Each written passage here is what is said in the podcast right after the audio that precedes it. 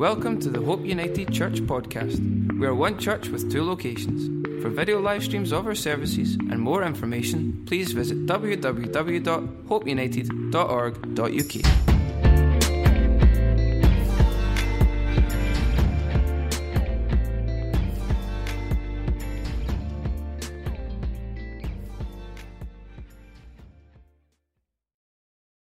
move on to the second half of chapter 5. As I've been studying this, it's a kind of two part, but we may just touch on it next week before we go to chapter 6, where, is, where Jesus uh, feeds the 5,000. and as I've, I've been studying this, you could, uh, in the second half, uh, from 16 to 24 onwards, uh, you could you could look at that if you're, you're saved and you're a believer. You could look at that very nonchalantly and go, "I get it, dead simple. I get that. I, I, I get that. It's dead. It's really quite simple. It's and this is the Gospel of John. It's it's it's it's so simple, but yet it's so deep. And I think there's much of our theology and our belief in Jesus and how we see our Christianity that we don't spend any time thinking about because we think we know. It's just we, we've got it simple. And as I was studying this at first, I was thinking could almost bypass this. This is what I was thinking. I know it's shocking. I'm thinking we could almost bypass this. We could almost bypass this and go right to chapter six. We get this. As I start until I start studying and I realise maybe we think we get it, and maybe we get it to a degree. But the question is, could you explain it? No. See if somebody says to you, "I believe in God, but I don't believe in Jesus." Tell me the difference. How would you get to explain that? How would you know the depth of explaining this? And these next verses uh, are brilliant if you are ever talking to a Muslim. Uh, and I'll maybe touch on that. If you're ever going to talk to, if a Muslim wants to debate with you about the sovereignty of Christ, these scriptures will really, if you know them and can explain them, uh, they really nowhere to go. There'd be great scriptures to have a debate with, with a Jehovah's Witness who believes Jesus was created. Uh, there'd be a great debate to have with a Mormon because Mormons do not believe, although they believe in the Trinity, they believe they're three separate identities. There's the Father, there's the Son, three separate identities, not the triune God, the Godhead three in one, as we believe.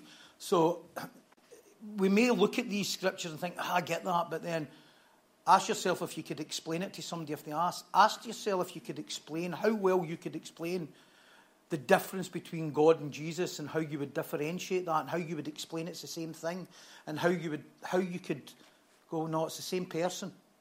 And how you how you could explain that. And as you as you read this scripture you realize this is I hope there's many reasons why it's here. This is one of the reasons. Another reason is is and as I've been studying this you know I, I don't know why I've not noticed it to the depth I've noticed it. Jesus truly loves the Jews because he's constantly addressing them. He's constantly addressing them and trying to help them, uh, which is amazing. Let me just, before I go right in here, let me just mention some that I should have mentioned at the start, and it's not to plug me, it's, it's to plug something that will help you. Uh, if any of you don't subscribe to my Thinking Church, yeah, I'd urge you to do it. I think, see this week, see if you just studied this week's one alone for the next month, you'd be in a better place. And what I'm talking about, the Thinking Church is a 10 minute video, and I just speak into the camera. Uh, and you'll see my big spot and everything. and I just speak into the camera uh, for 10, 10, 12 minutes about a subject or another. I usually share a bit of scripture, and, and we go anywhere with it. And Fraser helps with the editing and that too. The, the, the, the actual message is no edited, it's just a take, and that's it. Whatever comes out, comes out. but he puts all the fancy stuff to it. But I would urge you to get to, to listening. I know you maybe listen to the wee bit if you're on Instagram, you'll listen to the 40 second, but that's not enough. You need to listen to. And what I'm talking about this week, uh, and I don't often plug this, but I'm passionate about this subject I'm talking about. And what I'm talking about this week is casting down arguments, where, where I'm sharing from 2 Corinthians, where we have to cast down arguments. Uh, and every lofty thing it sets itself up against the knowledge of God. And in 20 years, roughly, around 20 years of helping people, uh, first getting help and counsel and coaching, uh, be some of the greatest people I've ever, I've ever met. Men who are doing great things, have spoken into my life and helped me kind of try and deal with my mind, and it's an ongoing journey. Uh, but one of the things that I'm deeply passionate about is, is, is, is, people renewing their mind, as we know. And when we're in the Gospel of John, we don't talk about that as much because we're in that, but it's all renewing their mind. And it's a, we're here to disciple people. We're here to disciple people. You know, we're not producing saints in the church anymore. We're not producing saints, and we have to produce saints. And we have to teach people how to cast down arguments. Something that happens and continues to go on in your life that you never seem to get over. The same problem is, is predominantly caused by not taking your thoughts captive and casting down the arguments. You need to be willing to have a deep argument with who you are. You have to be willing to argue, no justify it. Oh, well, it's no that, but it's no that. No, listen, you need to argue with it and ask yourself, is, am, I, am I placing something higher than the knowledge of God? Am I placing a family member higher than the knowledge of God? Am I placing my dependency higher than the knowledge of God? Am I placing money higher than the knowledge of God? Am I placing the relationship higher than the knowledge of God? Am I placing the resentment? Am I placing a fear, a job, whatever? Am I? And the only way you're ever going to deal with that is if you if you learn to start arguing with yourself and going to town, and whether that thing you're placing higher. If not, you're going to predominantly, predominantly have a tough this is, this is major, what I'm going to say. You're going to predominantly have a tough life. Yeah. If you don't learn to do that, no, you're going to be high and low. You're going to be the, the Grand Old Duke of York Christian. You're up and down and everything, and you can't seem to capture your. And we have to be willing to go to town, and even better, having somebody who just won't entertain your justification for why you are the way. You, have somebody gone, well, that's not okay. No, you don't need hundreds of people like because that would freak you out. But even just one person, a Micaiah in the Old Testament who spoke to King Ahab and decided to tell him the truth and say to him, you know what, if you get into that battle, you're a dead man. Yeah. And what, what King Ahab done, uh, King Ahab decided to disguise himself because he justified it. He was not able to capture his thought and cast down those arguments. We have to be willing to go to town and argue with ourselves. This week's Thinking Church, it's 10, 12 minutes. It's all about that. Uh, and I would, I would urge you to listen to it, and I would urge you to not just deny it and shove it away and say, ah, but you know, I've had arguments with loads of people at different times, and they go, well, that's all right for you. No, or they'll say, but I'm no Jesus. No, you're no Jesus, exactly. That's why you need to go to town on it. If you were Jesus, you wouldn't even need to work on it. And, and, and we have to go to town in these thoughts and these things, and the thinking church helps that. That week's subject in particular, no, please, please, I urge you, I pray, I've been praying diligently this week. After our prayer meeting Wednesday and how we start to change how we pray, that, that we would, no, uh, John says in the, we John, the back of the Bible and the epistles of John, I take great joy, nothing gives me greater joy than, my, than, than that my children walk in the truth. No, hear the truth, know the truth, see the truth, or even amen the truth, but they would walk in the truth. And that will never happen until you cast down the arguments that's justifying why you're angry, why you're bitter, why you're not letting go, why you're compromising, why you're hedging your bets, why you're not surrendering. All the stuff that goes with that. No, and then it says this at the end of the, the, the verse, I think verse 9, 8 or 9 in 2 Corinthians 10, is it? Is it 10? Maybe. You're the one who edits it. I could have just says that, 2 Corinthians 10.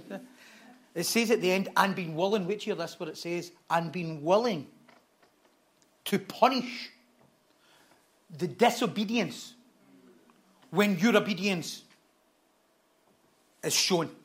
Be willing to punish your disobedience when it is revealed that you've been disobedient. So the question is, you know, I know, I know in modern churches don't do that. Oh, don't give yourself a doing. I'm going to tell you something different. Do. Yeah. Do. The problem is you're not giving yourself enough doing. Yeah. Now, we understand in the context of what I'm saying, oh, I've been broken enough. I've been broken enough. Keep, don't, don't give MD a doing. We have to be willing to punish the disobedience that's setting anything up against the knowledge of God, okay? Amen? Amen. So I think it's just important I say that. And that was worth the admission money alone for that, I believe, you know. Uh, and that is a journey. That is a journey. It's hard for me not to get and talk about that because I love it so much. That is a journey, you know. Uh, it's amazing the lies you can tell yourself and justify it's a good idea, isn't it? You know, justify why you're not coming to church, justify this, just justify, just if I tell the truth, you'd be a lot better. Okay. Uh, okay. The subheading for this morning is uh, Jesus, the object of faith. Jesus, the object of faith. And this part of the scripture is about Jesus being the object of faith and not an example of faith. Uh, when I first, uh, I get sober 20 years ago almost, uh, free from alcohol and drug addiction, almost 20 years ago, uh, in the next month or so. Uh, and I think Vicky's this month 20 year.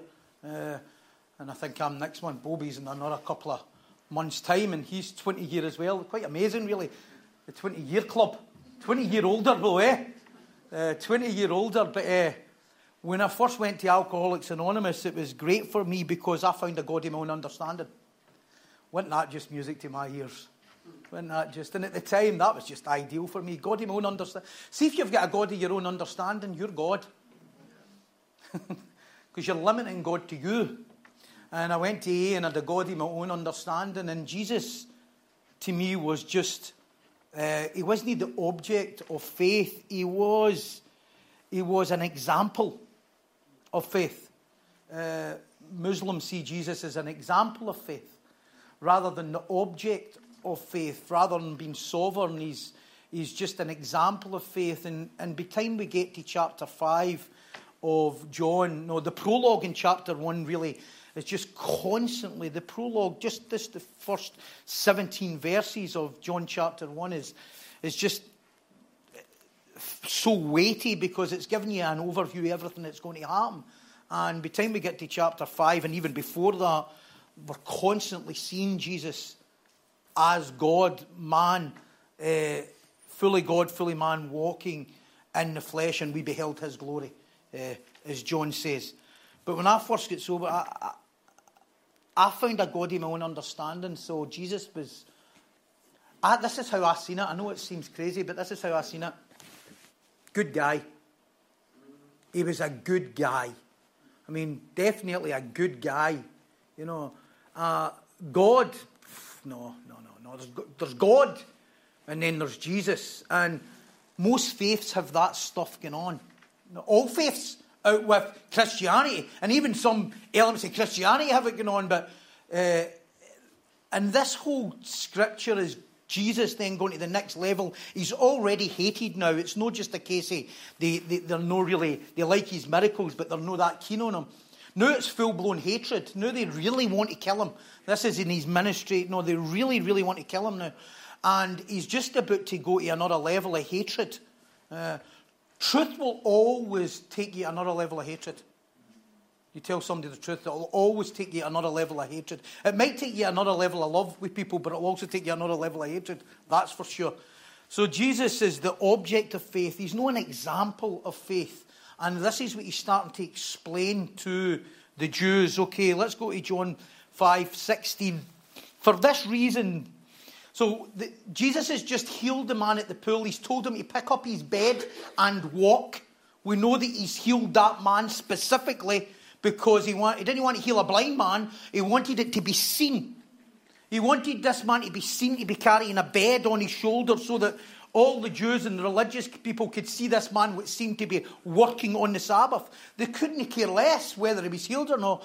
That was totally irrelevant. What they didn't like is, is that this man was uh, sabotaging or betraying or, or he was blaspheming the Sabbath. That's what they didn't like, and that's why Jesus done it. So we've came to the end of this, and then for this reasons the Jews, verse 16, uh, we, we finished here last week. For this reason the Jews persecuted Jesus and sought to kill him because he had done these things on the Sabbath. Not because he'd healed somebody, they couldn't care less. You remember when the man at the pool comes in, it's classic. He comes into the temple, and all the Jews say to him, What are you doing carrying that on a Sunday? Never mind, you've been like that for 38 years. I cannot believe you're walking. I cannot believe you're carrying that on a Sunday. It's crazy, isn't it? So uh, it wasn't the miracle, it was the rule breaking, it was the ritualistic protection of the, the Sabbath that the Jews cared about. And then, but verse 17 to 19, but Jesus answered them and says this My Father has been working until now, and I have been working, therefore the Jews sought all the more to kill him. You're almost like, Jesus, shut up.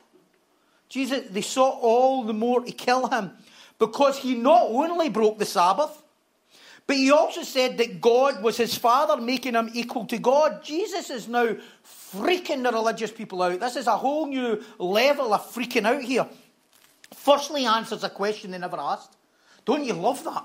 Don't you love that Jesus answers questions that people never asked?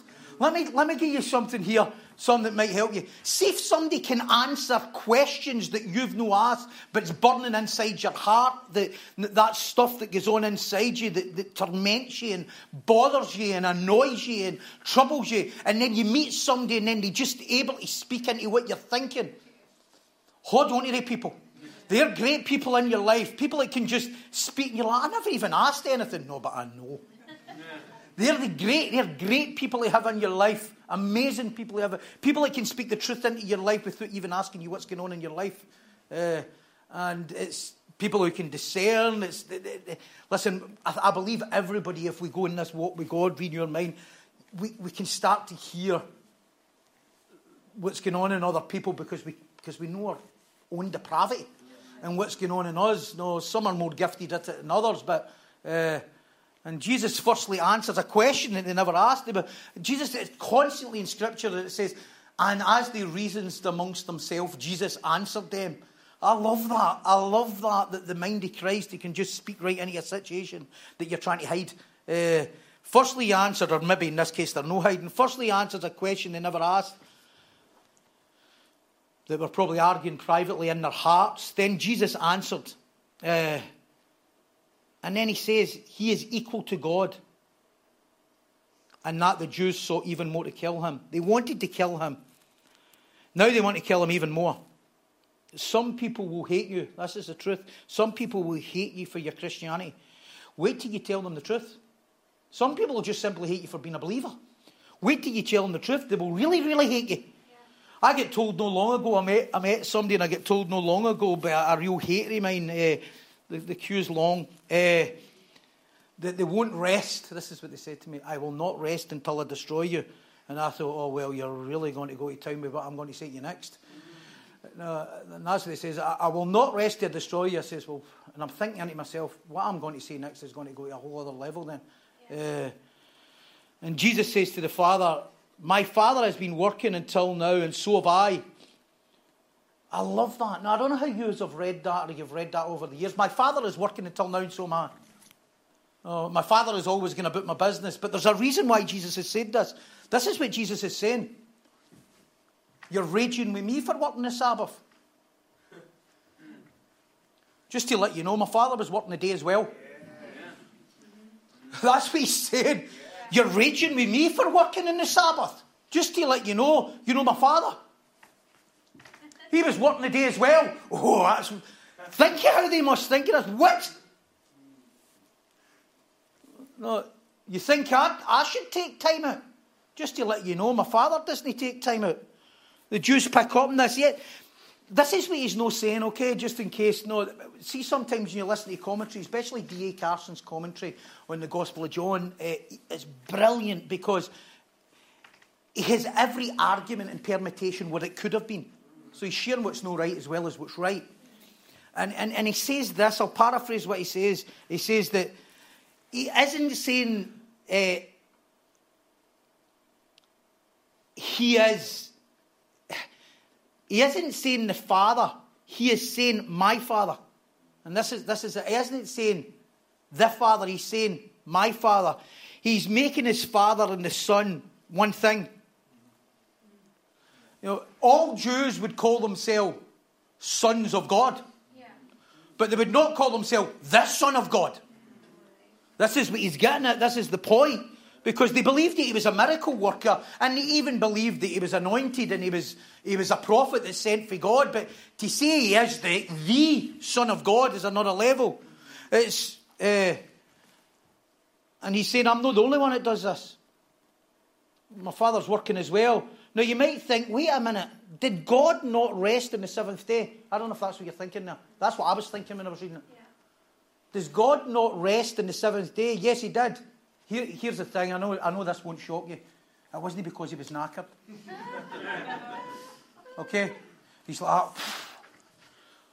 ah, honestly, that's been a tough week. God's no like, I've had a tough week. I've been at it for six days in a row here, non stop. Oh, I'll be glad to get my feet up. No. The Sabbath is no for God, the Sabbath's for us. God does not need to take a day off. In fact, He doesn't take a day off. Ever. You might think, wait a minute, did, did God no rest? Uh, but not because he was tired, it was to teach men we must rest in the Lord's day and make that day of rest and make it the Lord's day.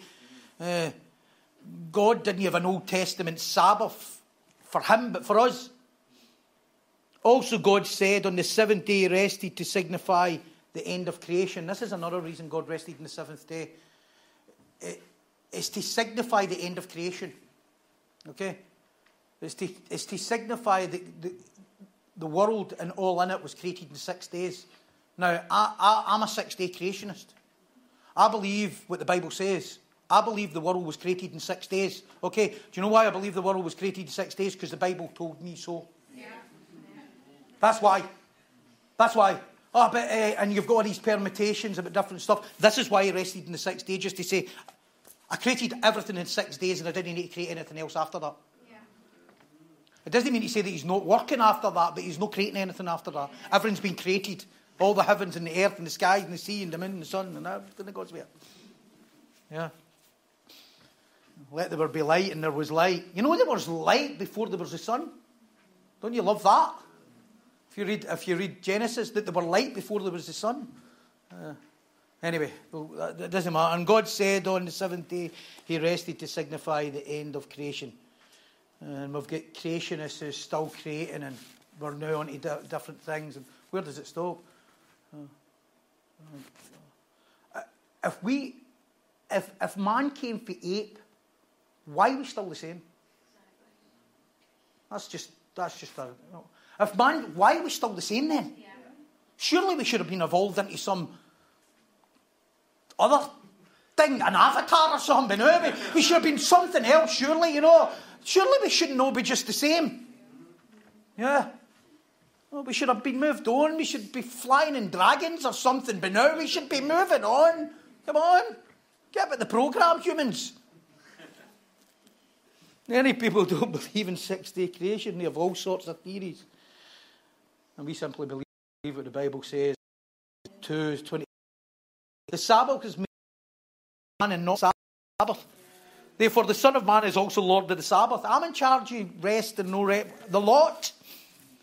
Simple question is this. This is, this is a question you need to ask if God's still working, he takes a day off. Uh, does God forgive on a Sunday? Yeah. Does he keep the sun where it is at the exact position? Yeah. No, think about that. A wee quarter inch dead. Quarter an inch all the way, party over. I mean, it doesn't matter. The moon just twist the wrong way, flood. That's it. Just, just the least bit. Oh, well, there, that's moved. That's us over. Just heavenly, just orchestrating everything. Always. Can you breathe without God? Glad he didn't take a day off, eh? We'd be all smoked, wouldn't we? Does God forgive on a Sunday? Yes. Does He keep the sun where it is on a Sunday? Does God keep rivers flowing on a Sunday? Yes. Does God keep us breathing on a Sunday? Yes. Does God forbid doing good work on a Sunday and having no mercy? No. The Sabbath is for us, no for Him. And Jesus is Him. This is why He can do it, because He is Him. It's not that the Sabbath is no important. And that, let me just reiterate it's not that the Sabbath is no important, it's, it's how it's important. Yeah. It's what it means, and it definitely didn't mean God does nothing yeah. uh, or God stops. So if this isn't enough to crack the Jews up, you know, if this isn't enough to crack them up, then this next thing really sends them over the edge.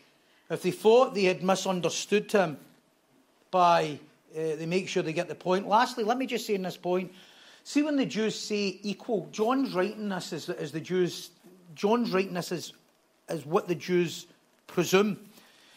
When the Jews say equal to God, they mean a God equal. Okay?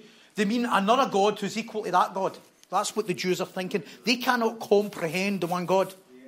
They can't comprehend Jesus and God being the one. So, see, when they say an equal to God, they're just meaning like there's God and then there's Buddha they're seeing it that way. Is, is, is there's another God equal to the only God we know. Uh, that's how they see it. So Jesus knows that as well, and he's like, "Well, I'll need to go to the next level to let you know. You know, you know I'm not a God who's equal to God. I am, as He is." What Jesus is getting to them, and John writes this. So anyway, verse 19 to 20. Then Jesus answered and said to them, Most assuredly I say to you, the Son can do nothing of himself but what he sees the Father do. For whatever he does, the Son also does in like manner. For the Father loves the Son and shows him all things that he himself does, and he will show him greater works than these, that you may marvel. Jesus is saying this. Through his love of me and mine for him, I'm merely copying all I've seen. You ever see this with sons and daughters that they copy, especially when they're wee kids? Yeah? and they love to copy everything their dad does. You ever see that? You maybe remember that, maybe your kids when they're young and they just they end up emulating everything they do. You know, it's it's cute, but no, this isn't cute. But that is cute, and and and they end up just doing the exact same thing as the, as daddy does. You know, sometimes you even see it in the pull faces. No, you see them pull faces, you're like, oh my goodness, that was your dad. You know, you know the way they just pull a face, you're like, even the frown, even the even the frown uh, sometimes Holly, Holly does stuff. It's classic, you know, and you just, and it's actually Joanne talking to Andrew.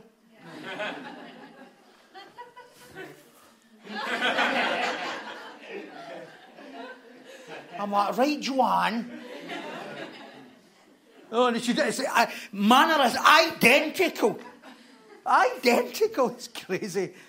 Jesus saying, uh, through his love from me and mine for him, I'm merely copying all I've seen. He's copying all, I, all I've seen.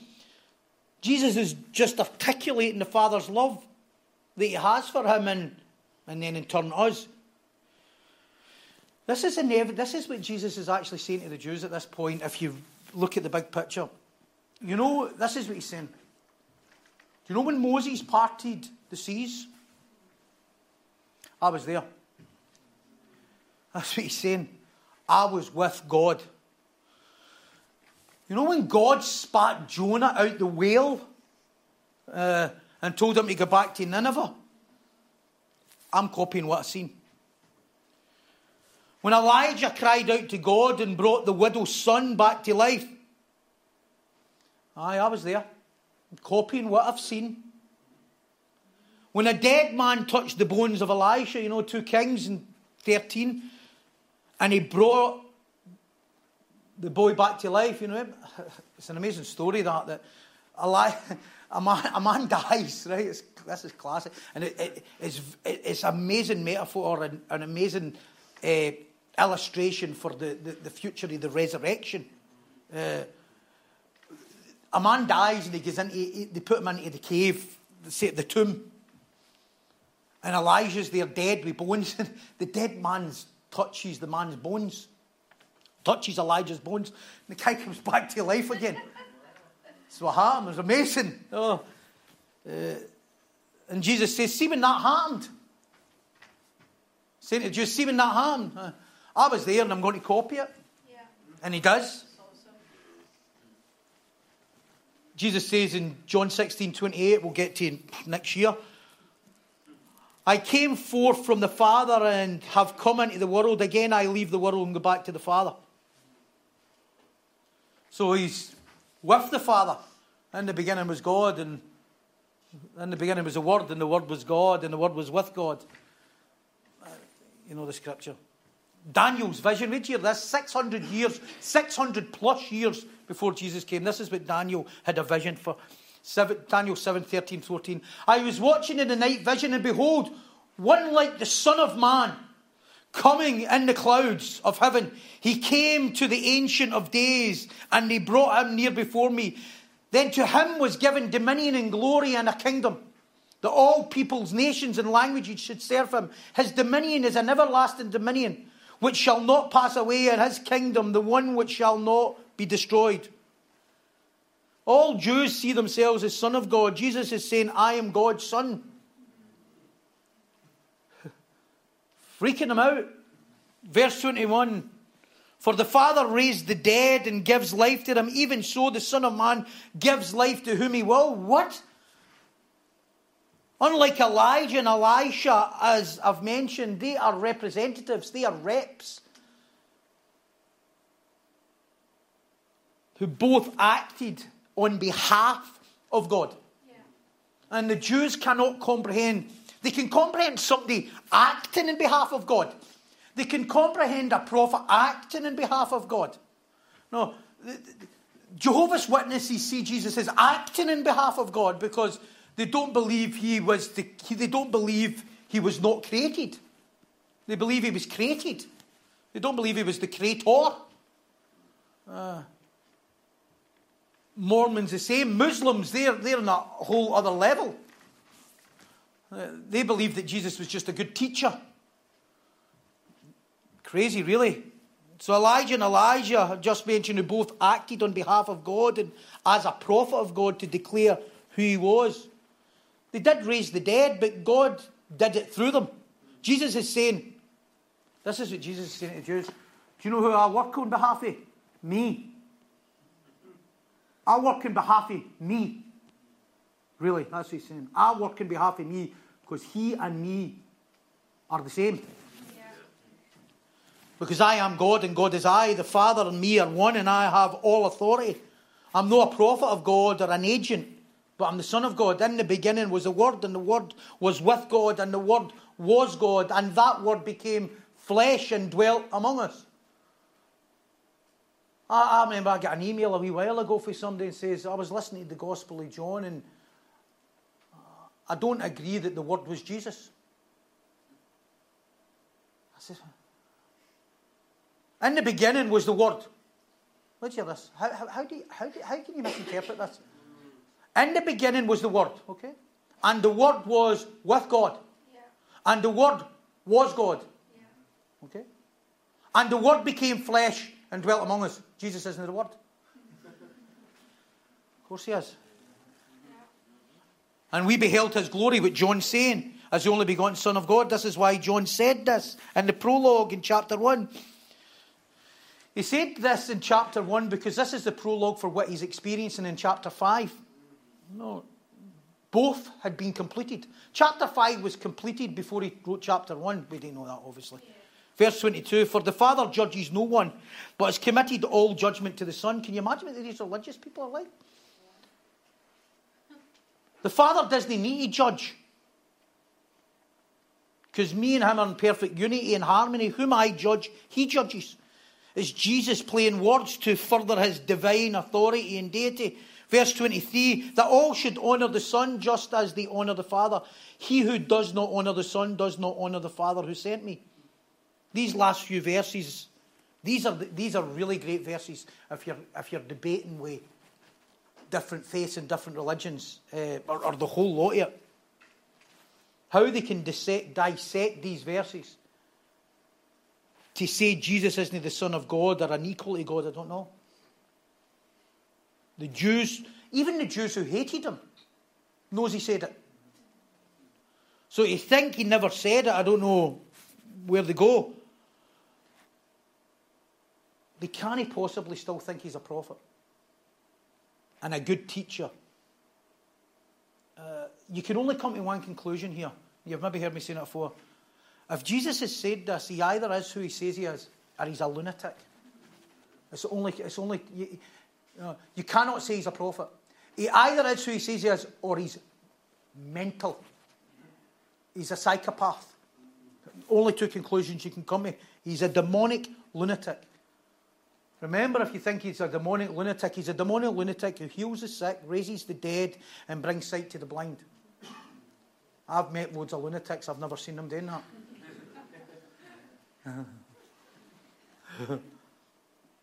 if we do not honour the Son, we do not honour the Father. And here's the thing that I get back to when I, when I first got sober, and then it was the Godimon understanding because I was having a spiritual experience. It's just spiritual. I'm not really a believer, but I'm spiritual. That's, that's where we go now. I'm not really a believer, but I like yoga. Great, wonderful. Love yoga, great. No, you know, you know, loads of churches. I, I, am no, I'm just saying that we, we're not do. We like to give people a chance, but if they've not got a building to do some of the stuff that they need to do, and we're okay with that. We, we never, ever, ever, ever give this building to people who want to do child yoga, child psychology, or any of that stuff. Ever, ever, ever. Somebody recently asked if they can use the building for child yoga therapy. No. No, no, we can use it to preach the gospel. Yeah. No, that's what we are. We start getting into that stuff, ah, but it's good, it relaxes the kids. So does the gospel. Yeah. so does the gospel. No, we're not compromising here.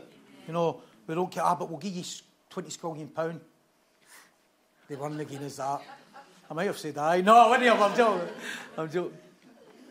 I said, I don't care what it is. I don't care what it is. Uh, the thing is for me is this is this is what I did not comprehend. See when I had a God in my own understanding. I hated Jesus.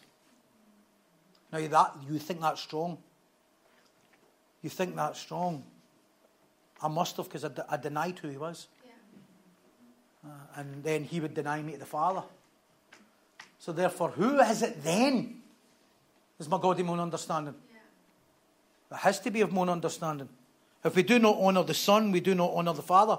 Jesus says in chapter 6, if you hate me, you hate the Father. If I don't acknowledge the Son, then I don't acknowledge the Father. Then I must hate me. If I hate him, I hate the Father. You cannot love God and deny Christ. You cannot love God and deny Christ. I thought I could love God and deny Christ. People think they can love God and deny Christ. Jesus says, You cannot love God and deny me. All these religions don't love God. They have rituals to God, they have rules to God, they have lots of fear, but they do not love God. And they do not love God because they do not love Jesus. This is what Jesus is pointing out to these religious people. Are you kidding? So, what Jesus is actually saying to the Jews at this point is, you don't love God. You've got rituals, you've got rules, you don't love God.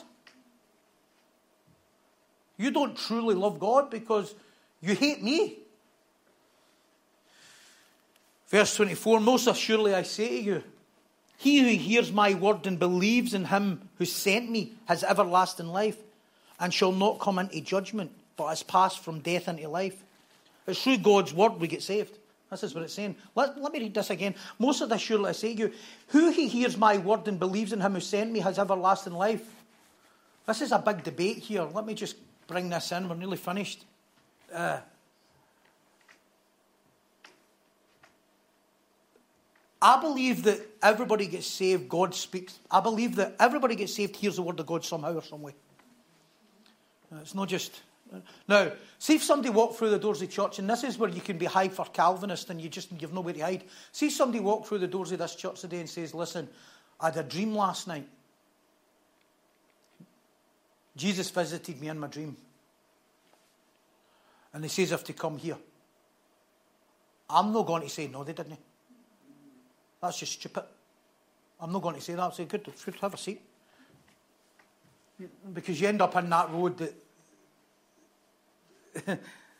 where people can't hear from God anyway. But the point here is, most assuredly I say to you, he who hears my word and believes in him who sent me has everlasting life. See, when I get saved, I was I get saved, and, and it's amazing how you can become evangelistic about your salvation in it. I know about you. You can you, you tell your story that much that you can end up. You ever heard an evangelistic testimony? Too many. You're just thinking, you're making that mere interesting in what it was. You know, it's like, you know, Jesus walked by me, and oh, no, it becomes really major, right? But anyway, I know that I know that there was. See, when I get saved, God's word was. Bec- I was remembering, even if it was only that God's word. Even if it was only that, I was remembering God's word. I'm not saying I could recite it, but I was remembering God's word. And all the times in my life where God's word had spoke to me. This is why when we talk to people, this is why when we talk to people, we have to talk about the word of God. You know, my father is a, as you know, my dad is, is, is got cancer and I don't know how long he's got or how long he's no got. I, there's no point in me having superficial conversations with him. You know, and you know what you'll find, and I, I, don't know, this might help you, it might not.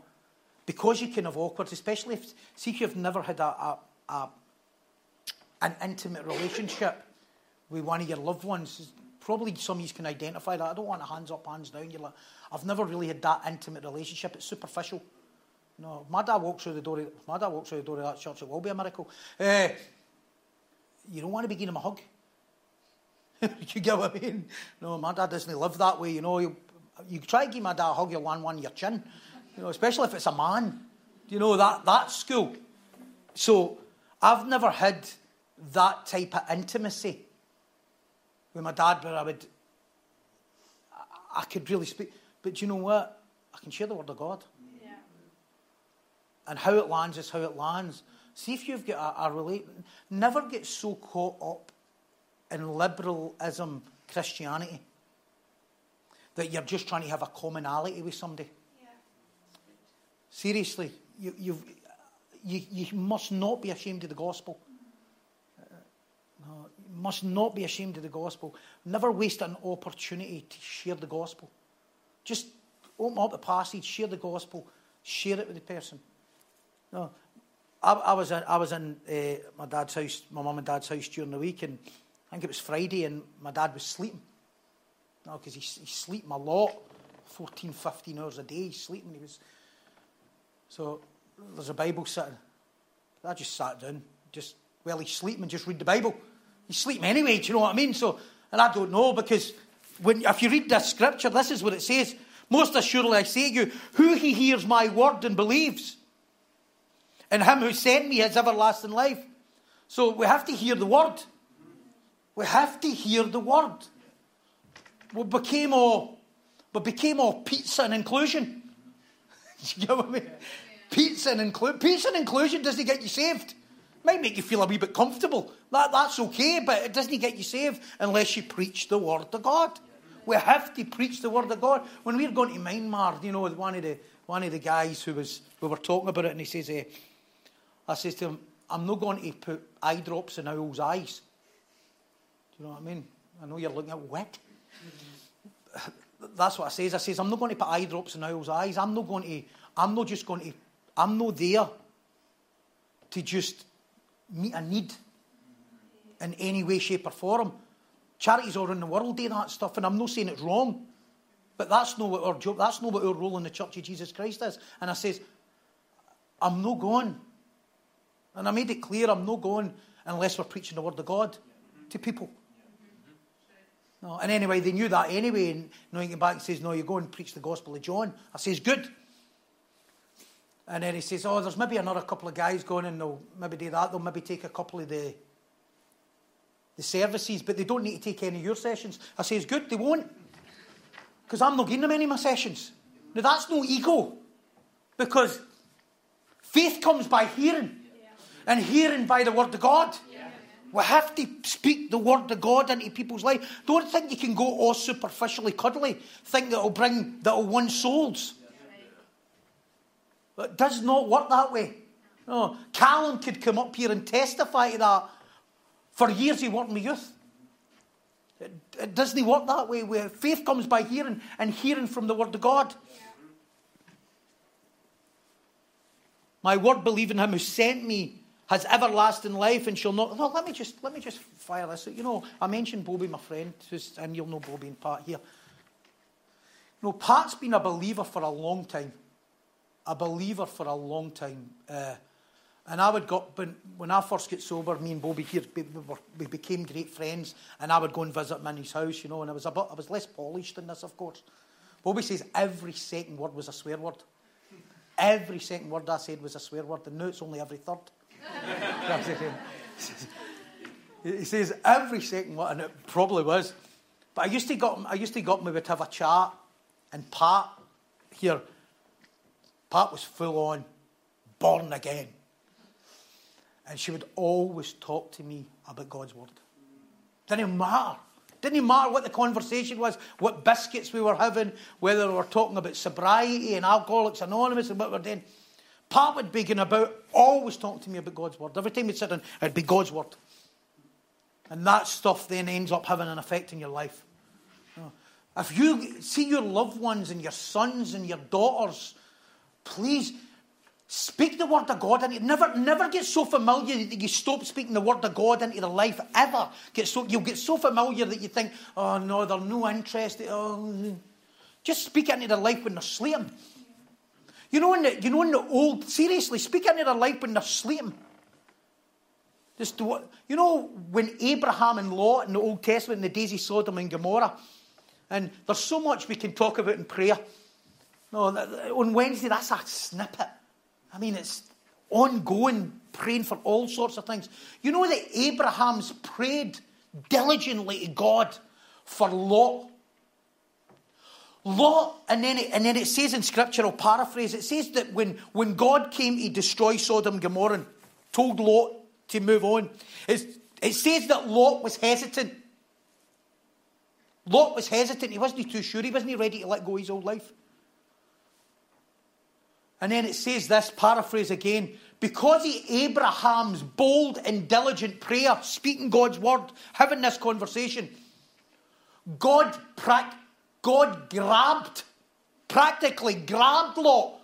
And his hesitancy, that's easy for me to say, and his hesitancy, God grabbed him and says, because of Abraham's faith and his prayers and petitions to you, you're coming. And it's important that just think that, no, we, we're in this mindset as, oh, well, they have to always be willing, they have to always be willing, you have to be always be willing.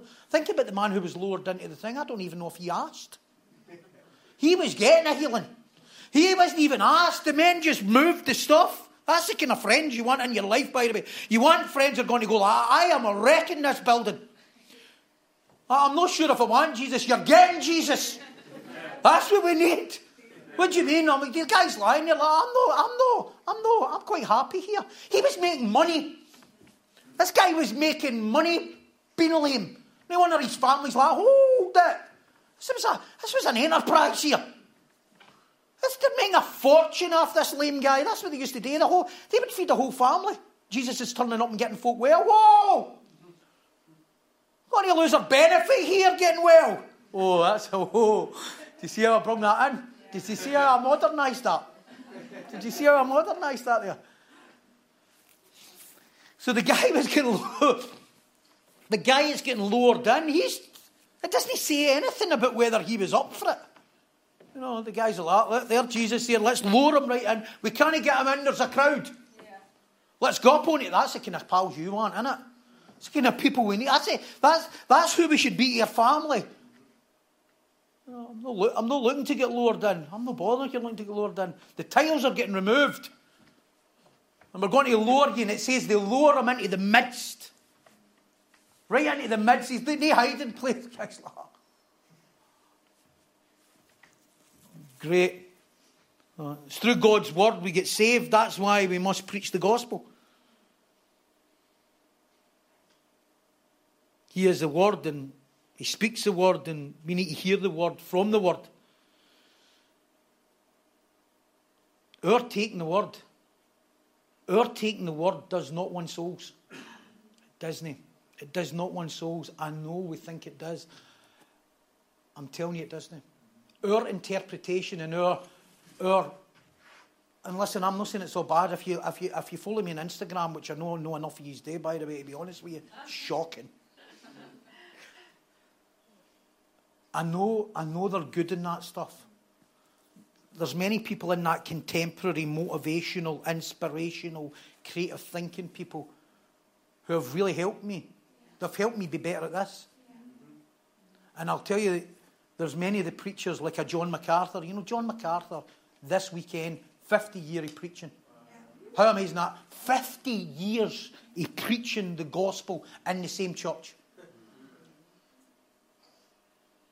And he's helped hundreds, thousands, maybe the greatest Bible teacher in the last hundred or so years or more. And he's, he's helped many of the other guys. Yeah. You know, we have to embrace the goody both and confront what's no right. Yeah. Our taking the word, though, does not win souls. My, my complaint about the, the preachers who have, have went creative, who have went liberal, who have went, who have went off piste, who have went be a good human, be a good human in the white hell. Be a good human. Be, be a good human in the way no to heaven. My argument with that stuff is, is they're saved by grace. And they never get saved that way. None of them get saved. None of them get saved the way in what they teach now. None of them. Not one of them gets saved that way. They get saved by somebody preaching the gospel and somebody telling them about Jesus Christ. But now they've got a ministry that they're doing something else. So, as much as I embrace that and I love that and I honour that, if it's wrong, we have to say it. No, by all means do that, but first win souls. First get them saved, then equip them. Then equip them. Praise God. You know, no, no, no is a substitute to that.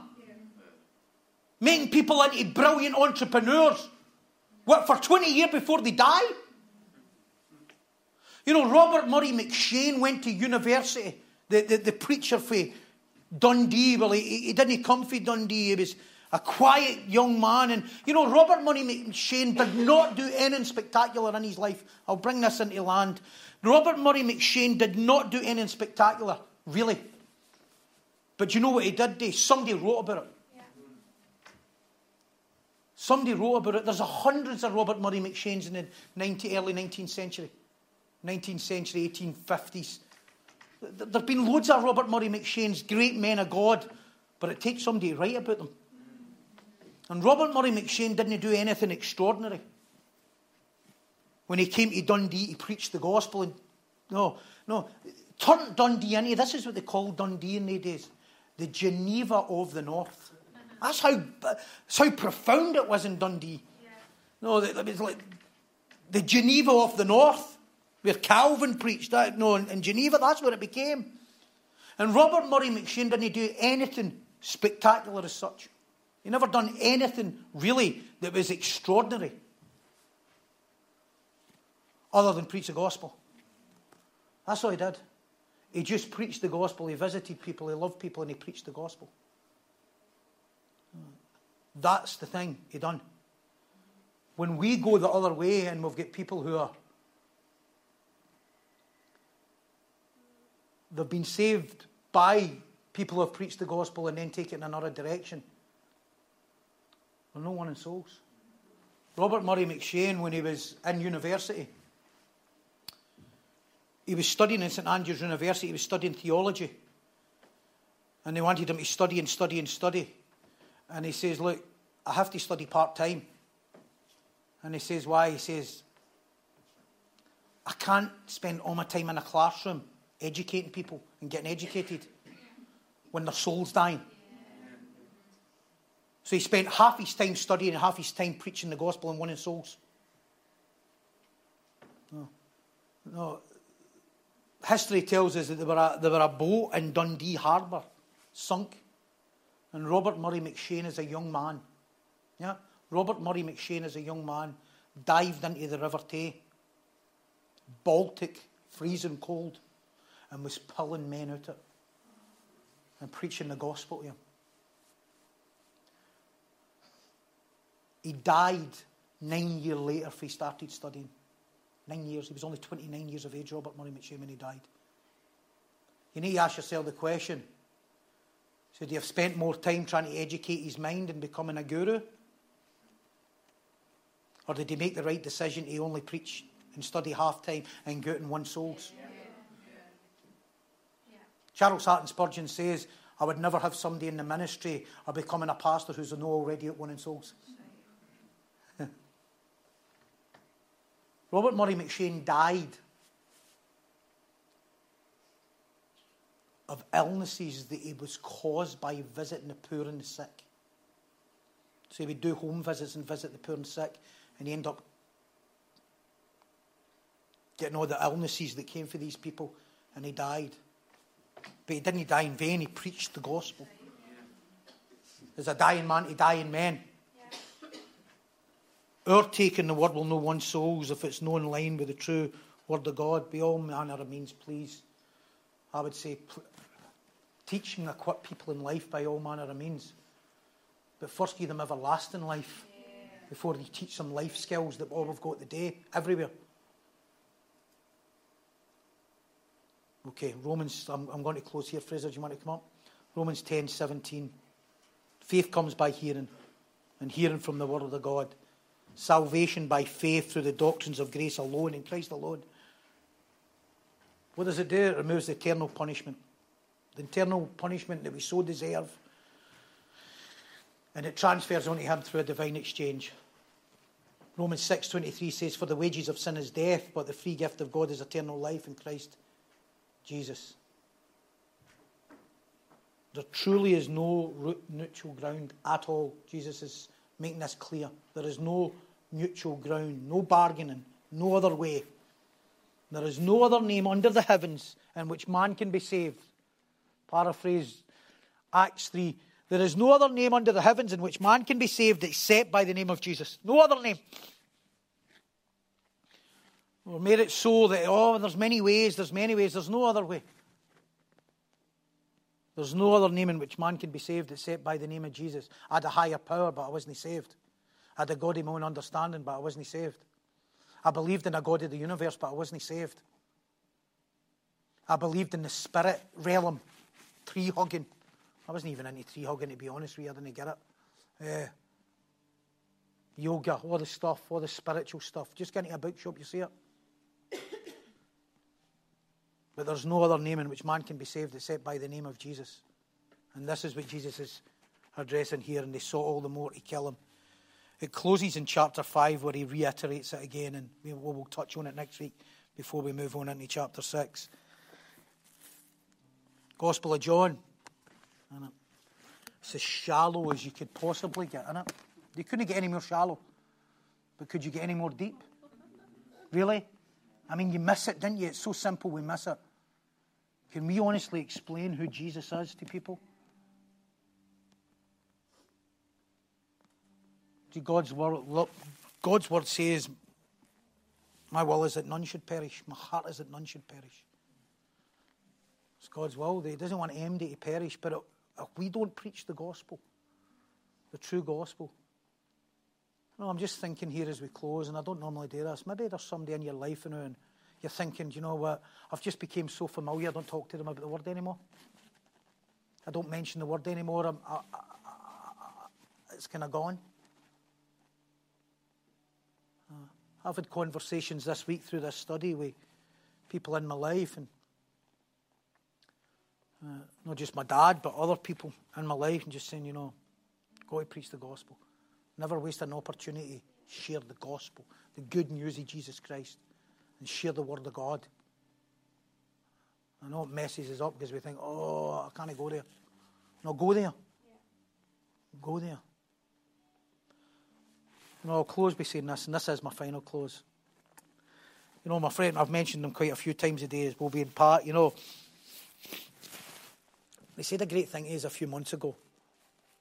Uh, uh, uh in coming to the church, they says this. he says, you're only left with one thing when you leave. This is what he says. You're only left with one thing when you leave. You either believe in what the word says or you don't believe in the word says. Isn't that a good place to be in the church? You either believe what the word says or you don't believe what the word says. It's no your taking words or our take or our agenda or somewhere over here that allows you to interpret. You either believe what the word says or you don't believe what the word says. And we either build the church on God's word or we don't build it in God's word. It's as simple as that. It's as simple as that. Amen. Thanks for listening to this podcast from Hope United. You can stay connected with us through our Facebook, Twitter, and Instagram pages.